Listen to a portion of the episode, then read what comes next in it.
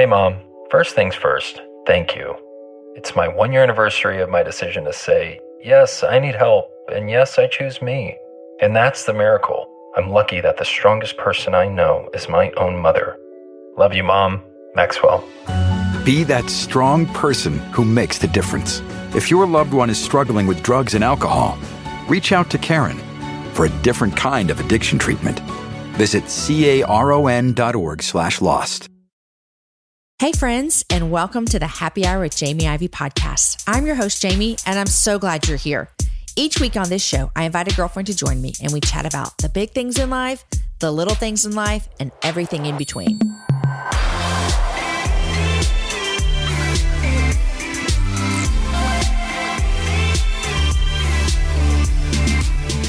Hey, friends. Happy Hour Day. If you've been around for any of this month, you know that we are celebrating all month long. I absolutely know that it might seem strange to celebrate with the current global pandemic, but we want to be an encouragement to you guys and say thank you for helping the Happy Hour celebrate our 6th year. Yes, last Saturday, the Happy Hour podcast that you're listening to right now turned 6 years old. I just can't believe it's been 6 years of making shows that encourage, inspire, and point us all back to Jesus.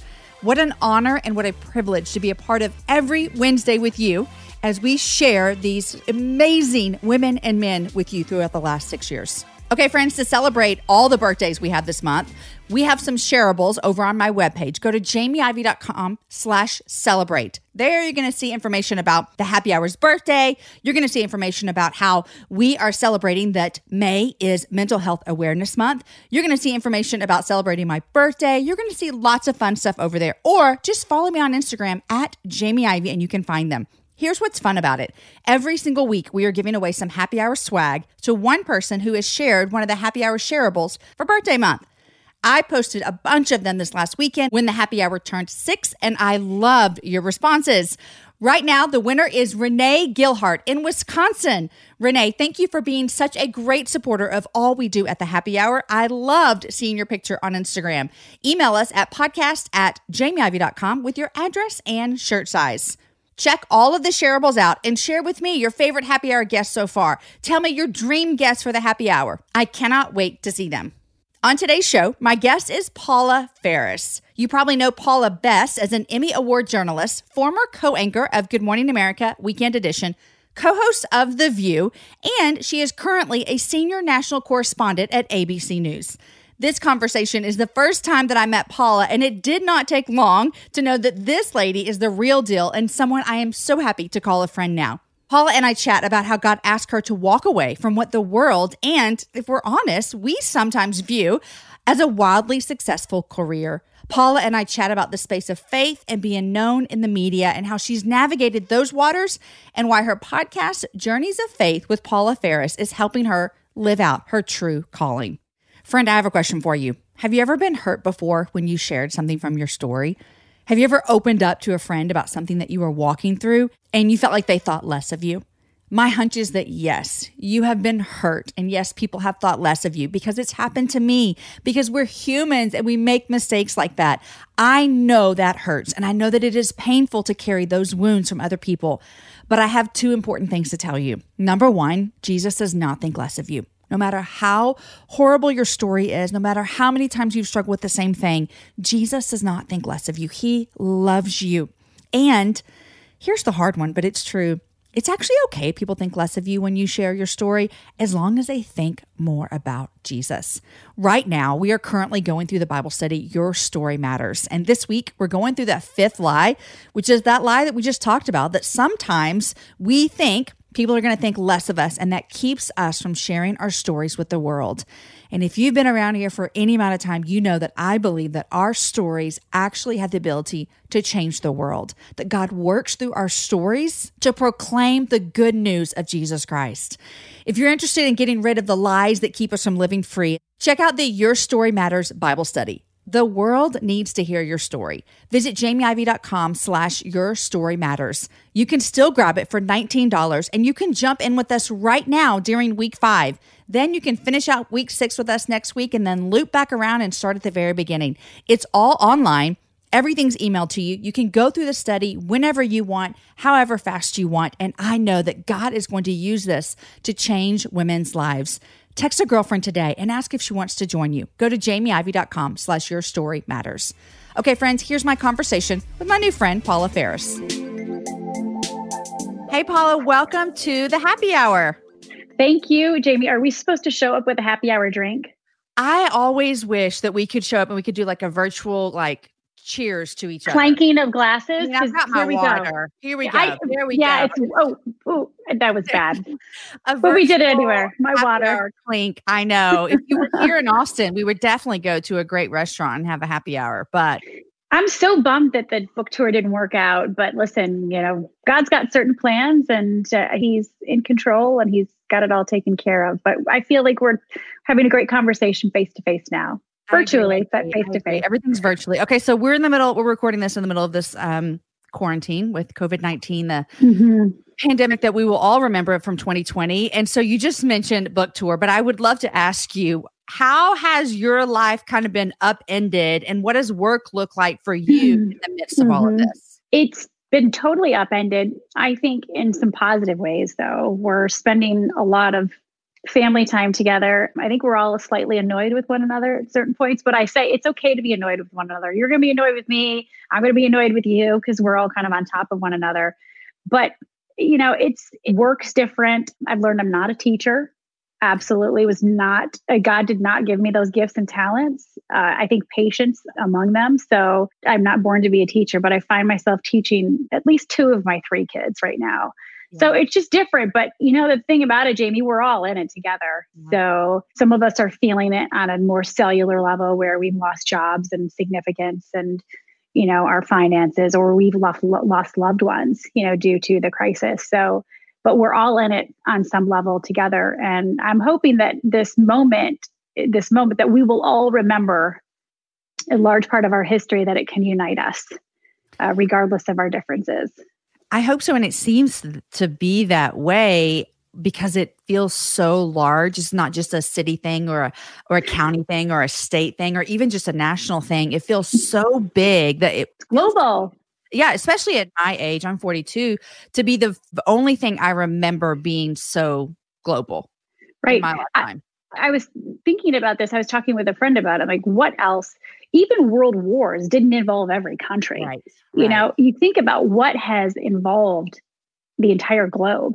It's really hard to put your finger on. I mean, you could say like, you know, other pandemics, but even, you know, to this level, I don't think so. I don't think that we've all felt it. Are you and your family in New York City? We live outside of New York City. We live in the suburbs, but we actually left about 3 weeks ago. My kids were in, they go to school in Westchester County, which is one of the hardest hit areas. And my boys' school was one of the first to be shut down because they were in an area called New Rochelle, New York. And that's where the first containment zone, one of the first containment zones in the country was. They sent the National Guard in. And so they've been out of school at that point for like a couple of weeks. My daughter was out. ABC was telling us not to even bother coming into work unless you were called in. And so we decided to come down to see my sister in South Carolina. So we're across the street from her. So we're in the South. We are in the South. And no, it's been good though, because the kids can run around. I mean, they went fishing today, which was good. And we're not cooped up in our house like we were when we were in New York. So are you still able to work at all?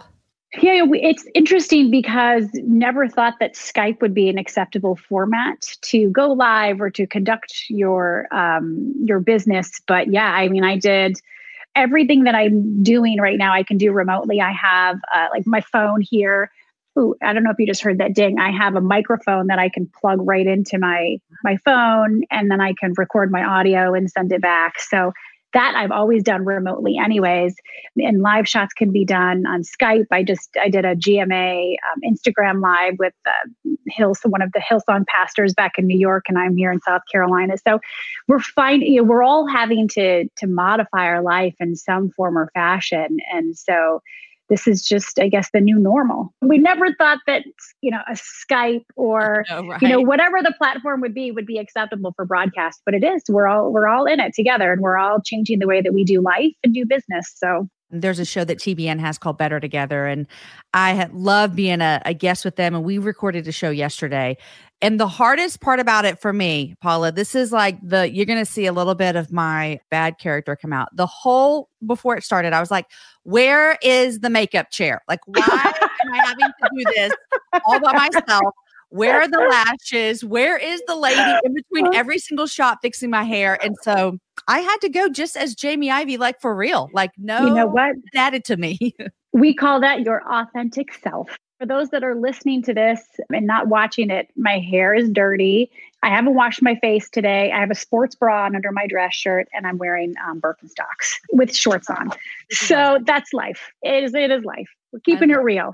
I love it. Well, you mentioned when we started that this whole thing kind of put a little detour, halt, change of plans to your book tour. You just released the book called Out: Why I Traded Two Dream Jobs for a Life of True Calling. And I was telling you before we started, I read your book this weekend and just loved your message. I think it is a really, really great message. You talk a lot about calling and differentiating that calling between your faith calling and your vocational calling. And you kind of went down this path of having to figure out your true faith calling in a hard way. Life gave you a lot of bumps along the way. So can you take us back and talk about the days when you were working 800 hours a week at three different jobs? Yeah. Like for you? I went to school for broadcast communications and worked my way up through small markets, Dayton, Ohio, and Cincinnati and Chicago. And then about 9 years ago, my husband and I just felt called to go to the network, to go to ABC. And we couldn't really describe it, but just felt that visceral tug that you feel when God's asking you to do something that everybody else might think is crazy and you might think is crazy, but you're supposed to obey. So we went to the network about 9 years ago, started as the overnight anchor there at ABC at the network. And I didn't even know they had an overnight show, by the way. I worked my way up, and then they named me weekend anchor of Good Morning America. And then I was a host at The View. And I'm like, this is amazing. God, you called me to do this, right? And then my schedule, Jamie, was so all over the place. And I would go through stretches where I'd work 21 days straight without a day off, three little kids. And I'm like, it was that pull, that tug inside of me, and where I asked God, I'm like, you called me to this place, right? But if so, why do I feel like everyone's getting my leftovers? My family, my friends, my church, God. I felt like my professed values were clashing with my professional choices. And so it was a couple of years ago, I'm at the height of my career, anchoring GMA, co-hosting The View. And I really felt God telling me to slow down. And I was like, wait, what? No, this is my calling. I'm chasing my calling. And I dug into, I continued to go down that path because my fear paralyzed me. I was like, I knew God was calling me to slow down, but I didn't do it because I was scared of what people would think of me. Would they think I'm a failure? Would they think I'm irrelevant, that I couldn't hack it? And then God got my attention through what I refer to as a season of hell in the book. And within 7 months, I had 5 major events happen to me. It began with a miscarriage and an emergency surgery. And then incident number 2, I am getting ready to go live for Good Morning America on Wall Street, and some kids throw an object at my head 60 miles an hour. I get a concussion. I'm knocked out of work for 3 weeks. I get cleared to go back to work. The day I get cleared, I get in a head-on car crash. And then I get influenza, which turned into pneumonia. And I was like, okay, God, I know you're telling me that I need to slow down. Even though everyone else is probably going to think it's crazy, I'm at the height of my career and I'm pumping the brakes and I'm getting off the fast track and going on to what track I don't know. I knew I needed to get my life back, and I knew that I needed to obey and listen to God and listen to this, just really survey the signs around me. So, I walk away from these 2 dream jobs, which is where the book opens. It's the conversation that I'm having with my boss, telling him. And then what surprised me the most, Jamie, was that once I walked away from these 2 jobs, I was so lost. I didn't know who I was outside of them, because for so long I'd introduced myself as Paula Faris, and I'm insert profession here. Blank, yeah. Yep. And I didn't really know what I was anymore. So, you know, that space was the toughest for me because I realized that I had a whole lot of crow to eat because I was on my, you know, haughty perch for so long saying that I'm not defined by what I do. I'm defined by who I am. I'm a wife. I'm a child of God. I'm a mom, blah, blah, blah. And then the rubber met the road. And yeah, I didn't know who I was. So the book's about, you know, just not just my experience, but there's interviews that I conduct within the book, you know, as a journalist, and observations about other people who struggled with misplaced significance. I had totally misplaced my significance in what I did. And I think I had clear intentions at the beginning. You know, God called me to this, but then along the way, you know, it had become an addiction for me, the accolade and the achievement and the spotlight. And it wasn't so much about, it wasn't, you know, it should have been, this is what I'm doing. Here's who I'm doing it for. I'm doing it to glorify God. I'm doing it to show the love of God to others. But it became just about, this is what I'm doing. And I'm doing it for me. I'm doing it for accolade. I'm doing it for accomplishment. And so, yeah, that's kind of what the book's about. But really being able to root into an unshakable purpose that doesn't change with a personal crisis or a pandemic, you know, a global crisis, and really discover what true calling is all about. You know, it's interesting that I'm reading this book and you're talking about this in the midst of this global crisis, because a lot of people's jobs are on hold right now. Right. Now, obviously, there are a lot of people whose jobs have been heightened. You know, our medical care workers and essential workers are just working nonstop, and we're thankful for that. But for some of us, I still get to do interviews like this, but I'm used to traveling a handful of times a month. I've thought a lot in the last month that I've been home of, why do I feel so off because I'm not getting to do what I would normally do? And I related a lot to what you were talking about on a different level of, who am I, this person that does this, or am I more than that? And you talk about a lot in your book about the difference between like calling and career, and how a lot of people say it's the same. Like your calling and your career are they're the same. They're synonymous. Yeah. Yeah. Yeah. But, you know, you talk about that and I thought that is so, it's so good. And I speak mostly to women here. And so we'll keep that in mind as we talk here. So I see a lot of women who this can be a little confusing, and on the flip side can be confusing if they are not in their quote unquote career right now. They seem to be confused about their calling. Sure. Well, I think, you know, it's just natural that we associate career with calling. It's that they're synonymous, that they're the same thing, because it's what we're taught from a young age. What do you want to do when you grow up? What do you want to be? It's preached at our churches and at our places of worship as if, like, you know, our career is our calling. And we're told that from society as well, Jamie. I would introduce myself to you. I'm Paula Faris. And then I would say, and you are? And you say, I'm Jamie. And then I respond, well, what do you do? As if that's your only value and that's your only worth and contribution to society. So this book is all about telling people your worth isn't your work, and your value isn't your vocation, and your calling isn't your career. I had to learn that, okay, first and foremost. And then when God kind of set me on this path of discovery, that's when I realized, like, our purpose and our life calling, as I call it in the book, have nothing to do with career and what we do, because we are bound to have multiple vocational shifts throughout our life, right? If that's what we cling to and that's what we identify as, the moment that vocation shifts, we're going to have an identity crisis, correct? Mm-hmm. So when I set out this path, God just really revealed to me, listen, we have two callings on our life. We have one, which is our life calling, and that's our purpose. And it's unshakable, unmovable, unrootable, okay? You cannot pull it from the ground. And it is loving God and loving people. Now, if you are someone, you know, outside the Christian faith, you might identify it as something else. Like, you know, my life calling, my purpose is to be a kind human and to treat people with respect. Everything that's who you are. That will never change. Not with a pandemic, not with a personal crisis, nothing. You are here on this earth to love God and love people. What will change is the way that you do it, your vocation. So, you know, for me, I feel like what God really revealed is you have this vocational calling, which flows out of your life calling.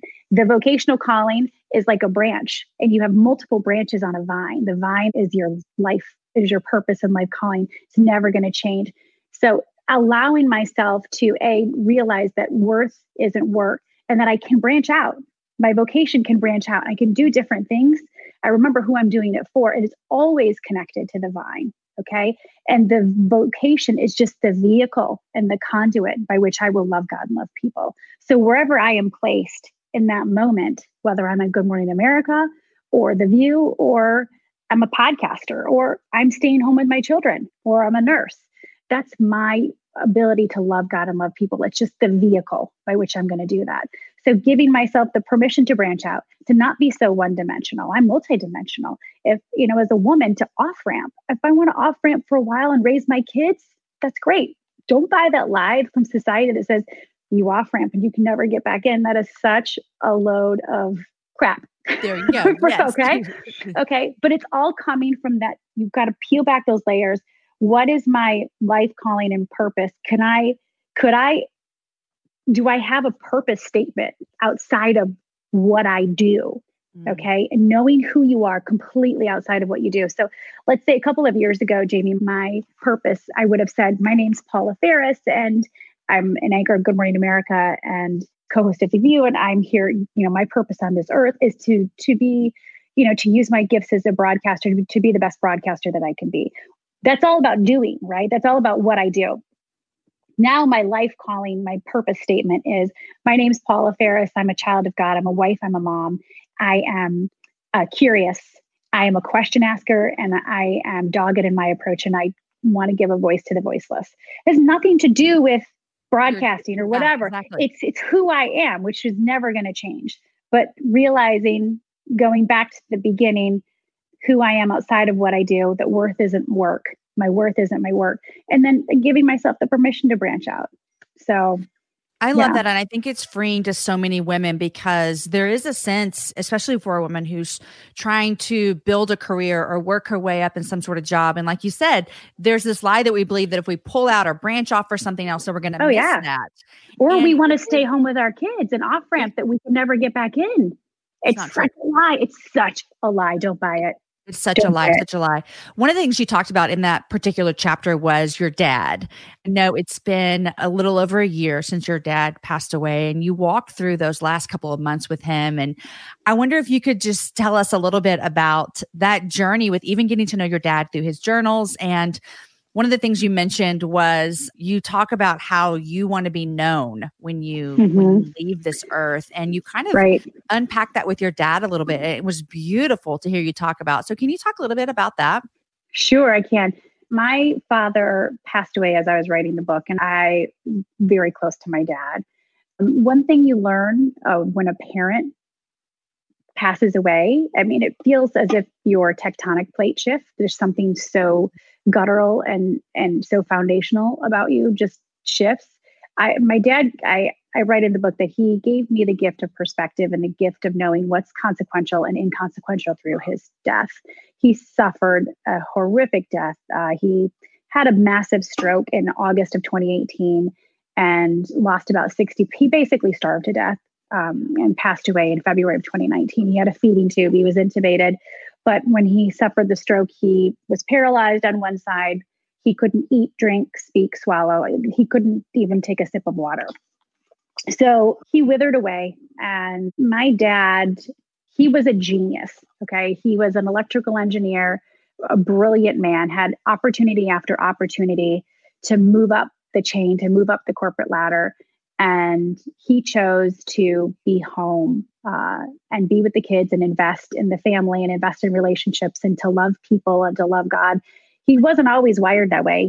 I discovered a box of his old journals after he passed, and I feel like he left them for me. My mom didn't even know that they existed, and you could find, you know, within these journals, you could sense the inner turmoil that he had been dealing with, you know, up until he had a relationship with God in his 40s. And, you know, he was a lost soul looking for satisfaction and, you know, success the way that the world would deem success. And it wasn't until he became a Christian that he was at peace with himself.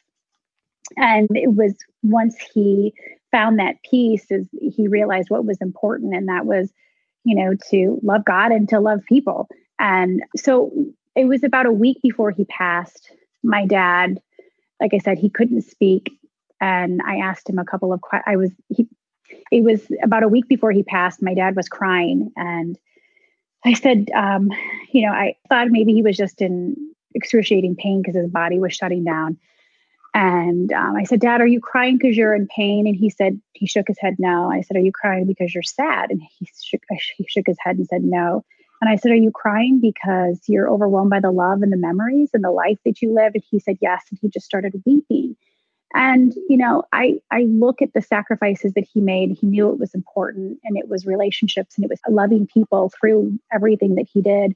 And I'll always remember that moment. And my dad's gravestone says nothing about what he did for a living. It says that he was a loving father, a loving grandfather, a loving husband. It didn't say genius, electrical engineer, did this, did that.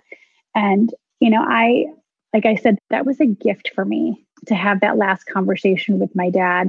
He was, throughout his stay in the hospital, when he was just withering away after the stroke, he had so many guests and visitors from church and through his faith community. And it was such a testament to the life that he lived. And he was surrounded by friends and family. The facilities that he was in, including hospice, like they hadn't seen anything like that, where someone was just so loved and, had lived such a life of purpose. And that was really inspiring to me. So I dedicated the book to my dad. So, we miss him a lot. But what a legacy and what a testament and what an example that he left for me and my family. And I hope that, his legacy lives on in the book too. I love, and I could see that in your dad, the love that you had for him and the legacy that he left for you and your siblings and your mom through such a hard ending to life, but the way that it transformed you. And whenever you in the book write about asking him if he was overwhelmed, I remember having the thought, I hope that's how I feel too at the end, because I hope I feel overwhelmed by that and my family. And, hearing the story about your dad and then looking back to the years that you went through that you yourself call, the year of hell, and God getting your attention, and the miscarriage and the pneumonia and the flu and all the things that you went through, the concussion. When you look back on that year, do you think, and this might be a hard question, do you think it was like that God needed to, he was like trying, like almost like shaking you, Paula, like, listen, I'm going to get your attention somehow. No, I mean, God literally had to hit me over the head with something to get like my attention. 7 times. No, honestly, I am a stubborn person. I'm the youngest of 4. So I'm inherently, don't tell me what to do. I will figure it out by myself. You have 4 children. You probably have a child that's like that. And so I didn't listen to the signs from my body that when my health was failing.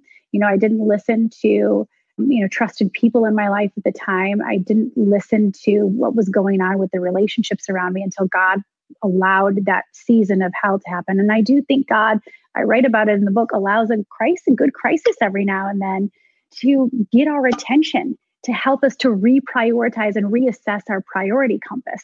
Okay, are our professed values clashing with our professional choices or the other choices that we're making in life? Absolutely, yeah. God had to get my attention. It's interesting that you're telling those stories. And then I want to talk about your podcast that you have. It's so loved and just such a great show of intersecting faith in people's lives. And you have a couple of people in here, your book, that you have interviewed on your podcast that you talk about. And you were just saying that, and it made me think about a quote you have in here from Jay Williams. And he said after you can read the book or listen to the podcast for sure, but after his accident, he said to you, until you really go through some adversity in your life where you have to apply that faith, you don't have an understanding of it. He said, it wasn't until years later that I recognized the power of saying, wait, why not me? And I wonder if you if you related to that a lot, of having to go through that adversity made you actually had to cling to your faith more than previous to that. Absolutely. And people ask me all the time, like, do you have any regrets? Absolutely not.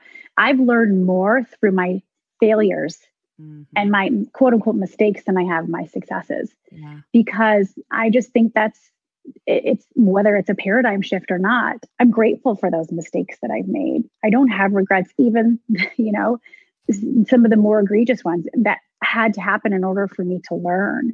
I'm grateful for, for those lessons along the way. I really am. I think they're very teachable. If you don't know it, guys, I'm a Texas girl through and through. I've lived here most of my life. I was born here and I love traveling. Here's why I love traveling throughout Texas, because it has a vast landscape of cultures, regions, destinations, and activities, which means there's an infinite number of different travel experiences. And no two travelers are exactly alike, and it means that no two trips should be either. If you're a beach person, well, you can have fun under the sun with Texas's 350 miles of coastline. If you're more of a rugged vacation type, there are campgrounds, hiking trails, and state parks galore. And foodies cannot get enough of Texas's world-famous barbecue and Tex-Mex. Enjoy live music, visit internationally recognized art museums, and check out thrilling cowboy experiences. And now, Travel Texas offers a one-of-a-kind online trip builder that allows users to generate a custom, visually-led trip matched to their unique interests. Guys, come visit my state. Visit traveltexas.com/getyourown to get the only trip to Texas that matters. Yours. That's traveltexas.com/getyourown.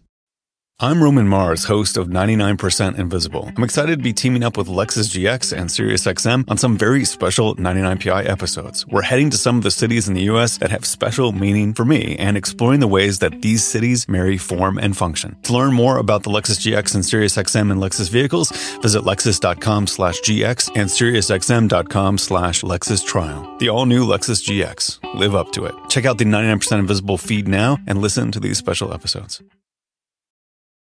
Planning an international trip and want to learn the language of your destination? Then check out the language learning program Rosetta Stone on desktop or as an app. Rosetta Stone is designed to immerse you in the language you're learning. Plus, the True Accent feature even gives you feedback on your pronunciation. Don't put off learning that language. There's no better time than right now to get started. For a very limited time, listeners can get Rosetta Stone's lifetime membership for 50% off. That's 50% off unlimited access to 25 language courses for the rest of your life. Redeem your 50% off at rosettastone.com. today. Yes. Speaking of your podcast, tell us about your podcast, because I love it and I want to know how much you love it. If you love this as much as you love the other forms of media you've done. Yeah, it's such a different format. Obviously, we can show up in Birkenstocks and cutoff shorts and a sports bra underneath a dress top. I mean, the only reason I dressed up for you is because you said there's going to be a visual element. So I'm like, surely you're only going to see the waist up. That is surely, yes. I have on a tie-dye t-shirt today, so I'm super professional, Paula. Yeah, and as I'm putting my shirt on a little bit ago, I'm in the bathroom with my husband. I'm like, I smell. So, you know, like, thank God you can't smell me either. I haven't showered today, but it's such a refreshing alternative and platform, in the sense that with TV, I say it's a lot of work for a little time. It's kind of a pain in the butt. You have, you know, your bookers and your producers and your camera crew and your audio, and then your editors to take all of this work you've done. You have maybe 60 minutes of raw material and you got to condense it into 2 minutes or maybe a minute and a half. So this format is great. You can have such a lovely organic conversation that just flows. You don't have to hack it up and edit it up. And it just, you get to know people on such a micro, granular, cellular level and really peel back those layers and find out what makes them tick. You know, when I was stepping away from these quote unquote dream jobs, the president of ABC News, when I'm meeting with him, he said, "So what do you want to do?" And I was like, well, I need to get my life back. I want to work Monday through Friday, but I'd also like to launch a faith podcast. And I felt like God had put that on my heart, because I know how important my faith is to me. And in the mainstream media, we don't give people that opportunity to talk about their faith. We really don't. So I said, I want to launch this platform where faith, you know, intersects with culture and, you know, on a mainstream media platform. And so we've done 3 seasons of Journeys of Faith. I talk to influencers and newsmakers about what they believe and why, people of many different faiths. And this, I think, is like a nice intersection of my faith calling and my life calling, where, you know, it doesn't matter who I'm sitting down with, whether they're Sikh or Muslim or Jewish or Christian, you know, they can see a difference. I'm loving God and I'm loving people through this particular vehicle. And it's been really great. I've really enjoyed it, to get to know people on a different level. Well, you've had some amazing guests on. You know, your jobs that you've had have given you a great opportunity to have some great guests. And one of the guests that you have, Michael Strahan, who I enjoy so much, but you guys talk about imposter syndrome. And I always, you know, you always look at people and you think there's no way they struggle with that. And, you know, right. I mean, I would even think that about, you know, anyone, a lot of people I would interview as well. I'd be like, they don't have the same struggles that I have. And what we find as people who talk to people for a living is you really dig down deep and you see, actually, we all struggle with the same thing. It just looks different and it just feels different sometimes. But deep down, we're all wondering, when are they going to find out the gig is up? Like, I can't, I actually can't. I'm a fraud. I'm not who you think I am. How have you, as a woman in media, in the public eye, how have you worked through just trusting who you are in Christ? I mean, that's our ultimate goal as a Christ follower for sure. But how have you worked through that in your career of pushing away the lies that say, Paula, you can't do this? Fear. You're talking about fear. Fear. I think, I mean, fear is one of those things that we all deal with and we all struggle with. And yet we all feel like we're the only one that struggles with it, right? You mentioned imposter syndrome. It typically affects some of the most quote unquote successful people who feel like they're a fraud, you know, and Michael Strahan has felt like that. I interviewed him in the book. I have felt like that. Fear for me, you know, it prevented me from even getting into broadcasting for a long time. The fear of failure, the fear of what people are going to, my fear of failure can be paralyzing at sometimes. You know, I went to school for broadcasting, but I emphasized in production and behind the scenes, producing and shooting and editing, because I didn't believe in myself, even though I had, you know, professors, trusted people around me saying, this is what you're good at. You should really go for it. I didn't believe it. And so that fear paralyzed me. And it wasn't until 9/11 when I really felt like I saw the coverage. And I was, you know, just so inspired by the coverage, you know, from the reporters in the field and, you know, the anchors in the studio, and they're guiding our country through one of the darkest moments that we'll ever see. I felt in that moment, the dream that everyone else had for me for so long, I felt it for myself, but I also felt like I've got to push through this fear. And I felt God speaking to me, you know, in the same way I was with Moses, I'll be with you. And it's, you know, it's from Joshua 1, I think. And it says, have I not commanded you? Be strong and courageous. Don't be afraid, for the Lord your God is with you everywhere you go. And that verse has stuck with me forever and ever. It's really the verse and that gave me, that empowered me to go for it and to get back into broadcasting, you know, in that moment. And what I love about that verse is, you know, don't be afraid. So A, it acknowledges our fear. We all have this fear, right? And then B, it says, you know, have I not commanded you? God is telling us we cannot sit in our fear. We are commanded to move past that fear.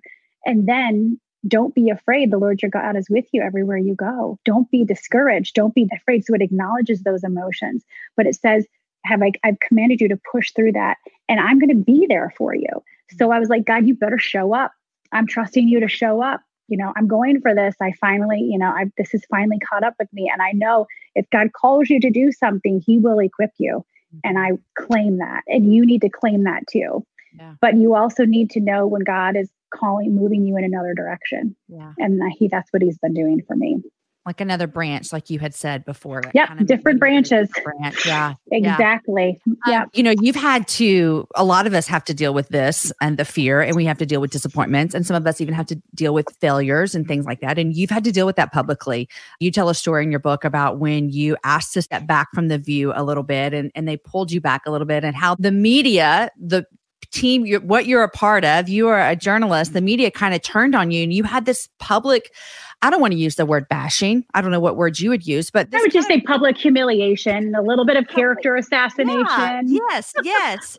And I don't like character assassination in my DMs with someone telling me they don't like me. And that's not even public. How have you kind of had to deal with, and I know that you've had to because you are in the media and the public eye, how have you had to deal with trusting your character to be true no matter what anyone else might say about you? I think it's just knowing who you are, knowing who you are in Christ and knowing your identity in Christ.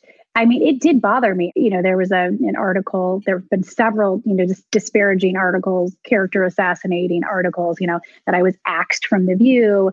And there was a couple of doozies in the Daily Mail that, you know, talked about how I had like a dressing room blowout with my executive producer. And I think one of the lines was, forget the verse that says, vengeance is mine, saith the Lord. Paula Faris is vowing revenge. And I just like, where do they get this stuff? And it was so unfounded. And I just had, you know, when you work in a spotlight, even if you don't, you have to, you cannot. And I told my daughter this, I actually used this as a talking point for her and a teaching moment for her, because it was so tough for me, because I tend to care too much what people think about me. And I think as women, we may feel that probably more so. And I said, you know what, honey, I can't control any of this right now. I can't control their narrative. I can't control what they're deciding to write about me, but what I can control and what they can never take away from me is my attitude and how I respond to the situation. And people are going to be looking at me. They're going to be looking at you, regardless of the trial that, I don't know, Jamie, those that are listening, when you're faced with something like this, it reveals your character. It doesn't define your character. It reveals it. And they're going to be looking to see how you respond. And guess what? Nobody can take away my response. No one can take away my attitude. And that right there is empowering, and embrace it, because no one can ever take that away from you. But I can't control the other circumstances. So why freak out about it? It's so good. And that, even when you're saying that, I mean, that is not something that just someone who, you know, is on The View has to deal with. That is all of us. That there are always opportunities for us to not be able to control other people's voices or opinions, but we can control the way we react to it. And that will be where our character will come through and shine. And that is a really, really good lesson to be taught for all of us. Oh, but it is hard as heck, is it not? Like, I want to get the last word in. I want 100%. To take the final swing. I want to handle things my way, but I have to remember God's got the last laugh. God will take care of it for me. Okay. So and when something like that happens, Paula, do you even respond to that? You know, I wanted to respond to some of those articles, but I just, you know what, I had to let it go. I mean, it is so tough. I mean, it's like everything in me. In your head, like 1,000 times. You wrote it out. You had it ready to go. Because I don't know if you've ever done the Enneagram. Like, I'm a challenger. I'm a born challenger. I like to challenge people, authority, things. So I want to get that last word in, even though it's not always necessary. So it was so difficult for them to seemingly have the power. And that's why I was like, you know what? They don't have the power. I have the power, because I'm going to respond to it, and I'm going to respond, you know, when they go low, I'm going to go high, or at least maybe medium. Yeah. Medium, you know, somewhere in the middle. Yeah. Right in the middle. But yeah, it's so difficult. I'm not going to say it's not. So, but just remember, like, no one can take that away from you. Yeah. Nobody can take that away from you. So. It's so good. How have you handled being a journalist and then being a journalist on TV? How have you handled balancing your faith in those areas as well? I just think to myself, if not me, then who? And that's when it gets back to realizing that the vocation is just the vehicle. I'm here to love God and love people in this moment. It's not about what I'm doing. It's about who I'm doing it for. I'm a representative of Jesus Christ. And yes, this is how I want to react in the situation. This is what I want to do. But is that going to be a reflection of Jesus? This might be the only encounter that this person has with Jesus in their entire life. And I want it to be a positive one. So just remembering what we're doing, who we're doing it for. And also, like, you know, God needs people in every capacity and virtually every line of work. And we're called to be the light in dark spaces, not the light in light places.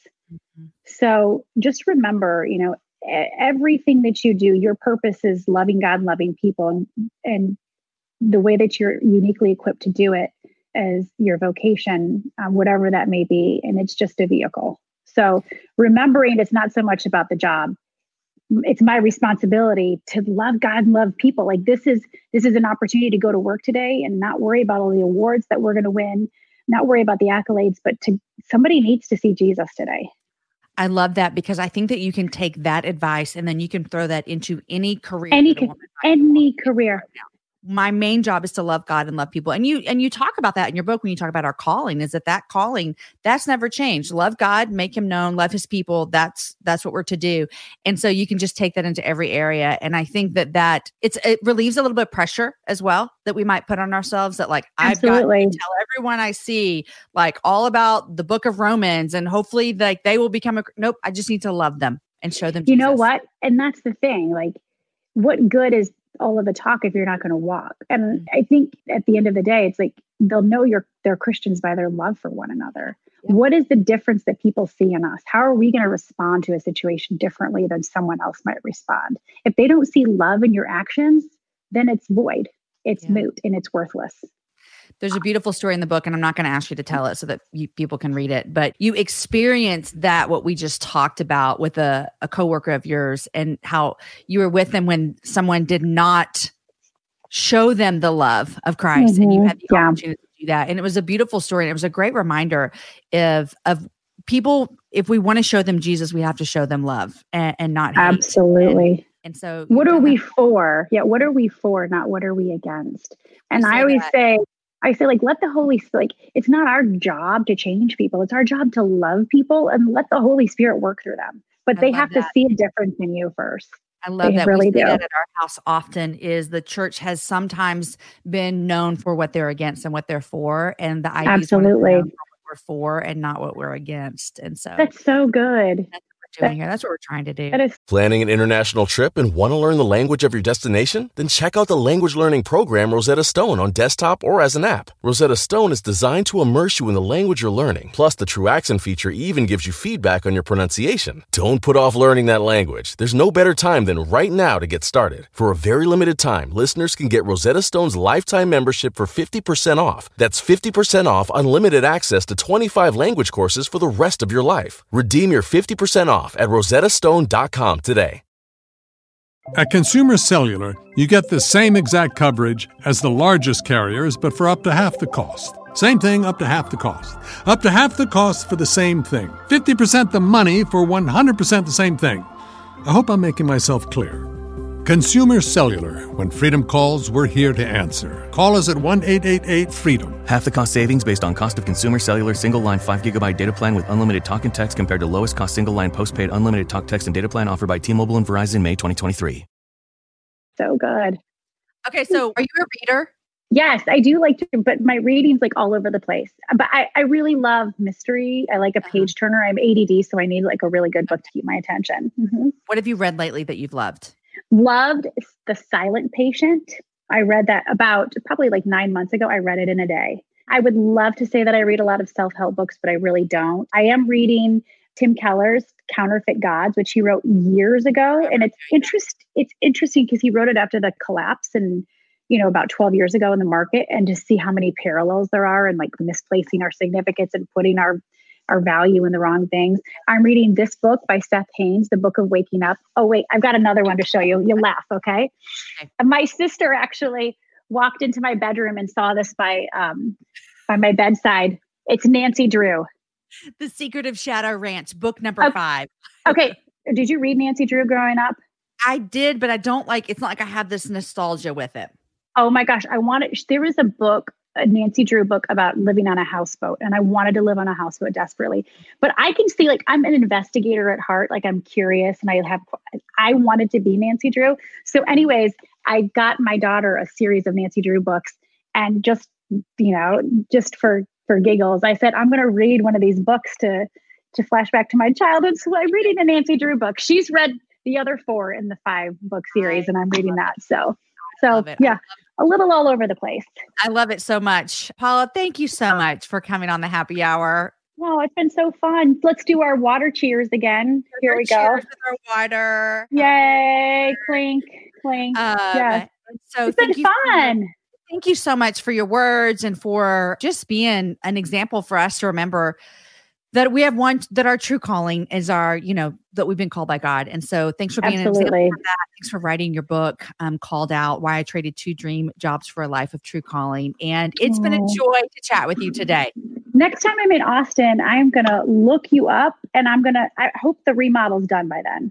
Dear Lord, I hope the remodel's done by the time this is all over. But come to Austin, and I'll take you to get the best Tex-Mex chips and salsa margaritas in town. Queso? Would you queso? Yep. Okay, you're a woman after my own heart. Thank you. Thank you for having me on. It's been so great. We can go to a Longhorn game. Yes, we love sports. I know you do. Okay, so yep, we are kindred spirits here. It's been great. It's been really great. And thanks to everybody for listening and for supporting the book. And let me know, you can reach out to me on Instagram or Twitter. I have the same handle. Let me know what you think about the book. Looking forward to hearing everybody's thoughts. Awesome. So, thank you, Paula. Have a great day. Thanks. God bless. Talk to you soon. Okay. Great. Bye. Thank you. You guys, I love stories like Paula's because it is such an example of God's kingdom ways overriding those of the world we live in for now. Paula's book, Called Out: Why I Traded Two Dream Jobs for a Life of True Calling, is available now wherever books are sold. And be sure to check out Paula's podcast, Journeys of Faith with Paula Faris, to learn a bit more about the faith stories of the influencers in our world. Today's show was edited and mixed by the team at Podshaper, and the music was developed for the show by Matt Graham. Show notes are written by Quinn Pearson, and the whole thing is organized by Lindsay Sweeney. Next week, I'm sharing a conversation that I had pre-coronavirus with my friend Lauren McAvee. Lauren is full of biblical encouragement, and I have been so thankful for her words in my life over these past couple of months. Lauren is a friend who reminds me of what is true in the midst of times that feel like the truth is so hard to see. Like right now sometimes, you guys. You will not want to miss our conversation. And I am having very fond memories of it because we sat together in my tiny house and recorded. Guys, enjoy your week. Share the show with a girlfriend. Have a virtual happy hour with a friend. Find our shareables and share on your social medias. And maybe we could get you a brand new t-shirt. I'll see you next week with my friend Lauren.